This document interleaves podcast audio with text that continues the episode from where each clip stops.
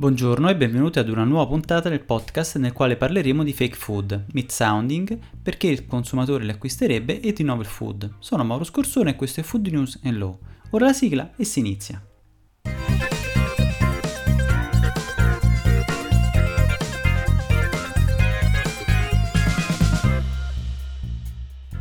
Già da diverso tempo si sente parlare di fake food, sembra quasi una moda utilizzare il termine fake, prima erano le fake news, adesso il fake food, ma di cosa hanno di fake questi prodotti?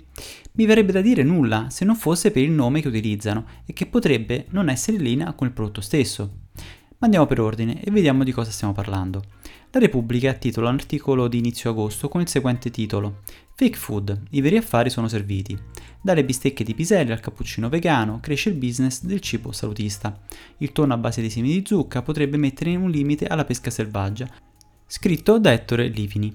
L'articolo pone in risalto i dati sulle vendite di tali prodotti che secondo la società Nielsen negli USA nel 2018 sono cresciute dell'11%, pari a 4,7 miliardi di dollari. Il solo settore della carne vegetale vale oggi 800 milioni di euro, pari al 2% del totale, e se guardiamo a cosa avviene nel settore lattiero caseario per i prodotti competitor del latte, bevanda a base di soia e latte di mandorla, abbiamo un fatturato del 13% sul totale del settore numeri che devono far ragionare su quello che sarà il futuro che ci aspetta, o almeno su quello che vogliamo da consumatore accada. Sì, perché le vendite derivano da una domanda crescente, quindi da sempre più consumatori che variano la dieta sostituendo la carne o il latte con i prodotti vegetali. Non per ultimo, anche il pesce subirà tale processo, come anche le uova. Sì, avete sentito bene, saranno poste in commercio nel prossimo futuro anche le uova vegetali a base di fagiolo, che riescono ad imitare il gusto e la consistenza delle uova di gallina e quindi avremo le omelette, le palacinta o le crepe vegetali. Ma perché acquistare tali alimenti? Veramente possiamo pensare che saranno rilegate ad una nicchia di consumatori vegani? Una grande azienda leader del settore delle carni ha già dichiarato che loro sono per il naturale e che non prenderanno la strada dell'artificiale o delle forzature produttive e sono convinti che in Italia nessuno intenderà consumare tali alimenti. Francamente mi sembrano esternazioni piuttosto forti e prevedere il futuro potrebbe essere rischioso perché il consumatore è imprevedibile. Anche il biologico doveva rimanere legato ad una nicchia di consumatori ed oggi invece rappresenta il 15% del mercato e negli anni di crisi ha sempre continuato a crescere in termini di vendite. Forse ci sarebbe da chiedersi perché un consumatore dovrebbe acquistare tali alimenti. Un uovo che non è uovo, ma per gusto e per consistenza è simile all'uovo, o un hamburger che non è carne, ma che ha lo stesso sapore e secerne un liquido simile al sangue, perché dovremmo acquistarli? La risposta più ovvia potrebbe essere perché in tale modo potremmo avere meno problemi di obesità, di colesterolo, potremmo migliorare l'impiego delle risorse energetiche, il benessere degli animali, mantenendo se- però sempre la possibilità di gustare alimenti che richiamano in modo inequivoco tali prodotti. Quella che più mi lascia pensare è la risposta personale che ognuno di noi può dare alle esperienze di acquisto o di assaggio di tali alimenti. Magari può essere un fatto me- meccanico o legato ad un bisogno fisico, ma in tale atto la nostra mente associa moltissime sensazioni, sia fattori intrinseci all'evento, il gusto, la piacevolezza del piatto, il profumo, il modo in cui è stato preparato, l'attesa della preparazione, o estrinseci, quindi legati a fattori esterni all'evento, la compagnia con la quale abbiamo gustato la pietanza, il luogo che ha fatto da contorno. Quindi quando scegliamo un prodotto lo facciamo prima con la memoria, con le sensazioni e poi con la ragione. Da questi concetti sono partite le prime campagne promozionali delle aziende che operano in tale settore. Ad esempio Impossible Food, per i suoi hamburger vegetali, nel 2016, quando li ha lanciati sul mercato, li promuoveva come degni sostituti della carne, stessi grassi, calorie e elementi nutrizionali della carne, stesso gusto, stessa imitazione della cottura. Nel 2019 hanno compreso che il consumatore cerca altro, non una perfetta imitazione, ma qualcosa che aggiunga altro, ad esempio stesso gusto ma più salutari, sempre però con un occhio ai problemi ambientali. Ed ecco infatti che la nuova ricettazione prevede una diminuzione di sodio del 30% e dei grassi saturi del 40% e sul, sul loro sito riportano Mangiamo carne da quando abbiamo vissuto nelle grotte e oggi alcuni dei nostri momenti più magici accadono gustando la carne, i barbecue del fine settimana, le corse al fast food alle mezzanotte, il martedì il taco, gli hot dog allo stadio, Quei momenti sono speciali e non vogliamo mai che finiscano, ma usare gli animali per produrre carne è una tecnologia preistorica e distruttiva. L'agricoltura animale occupa quasi metà della terra sulla terra, consuma un quarto della nostra acqua dolce e distrugge i nostri ecosistemi. Quindi stiamo facendo qualcosa a riguardo? Stiamo producendo carne usando le piante, in modo da non dover mai più usare gli animali. In questo modo possiamo mangiare tutta la carne che vogliamo, per tutto il tempo che vogliamo, e salva il miglior pianeta dell'universo conosciuto. Questo anche perché la carne è un alimento poco ricettato, mentre questi hamburger hanno in media dai 15 ai 20 ingredienti e questo non facilita l'esperienza di acquisto per i consumatori, in special modo in un momento storico dove stiamo mettendo sotto processo i, pro- i prodotti ultraprocessati o bandito i geneticamente modificati.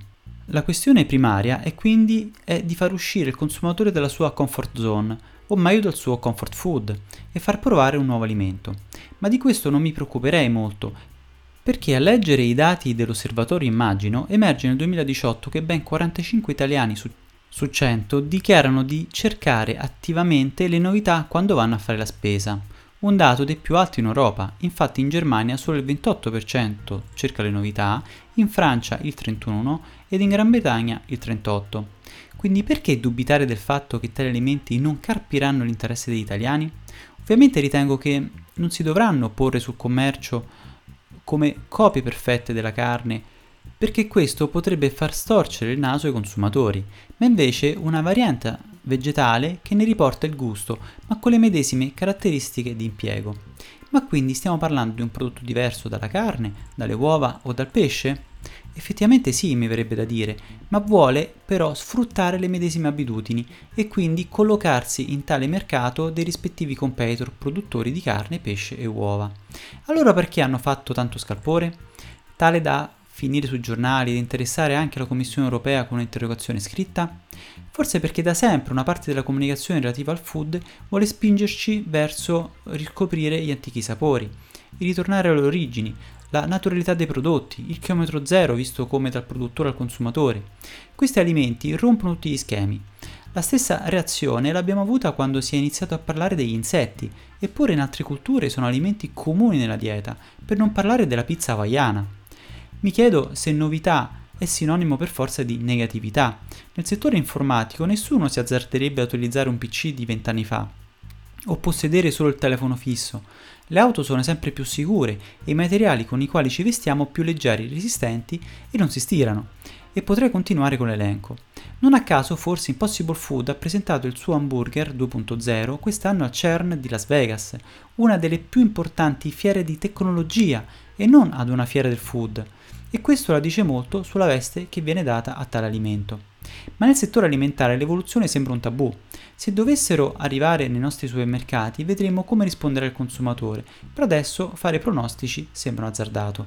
Ma arriveranno sul nostro mercato?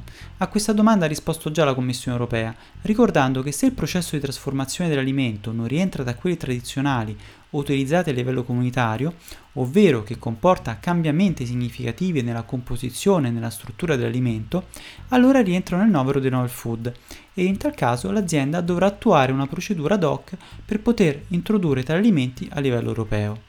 Ed ora l'approfondimento legislativo.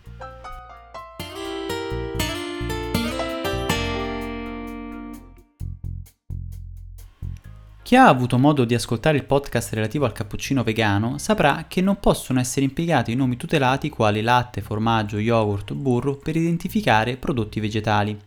La questione carne invece è stata affrontata ad aprile di quest'anno quando nel corso della proposta di modifica del regolamento numero 1308 del 2013 è stata introdotta anche la tutela di alcune denominazioni utilizzate attualmente anche da prodotti a base vegetali, quali bistecca, salsiccia, cotoletta, burger o hamburger.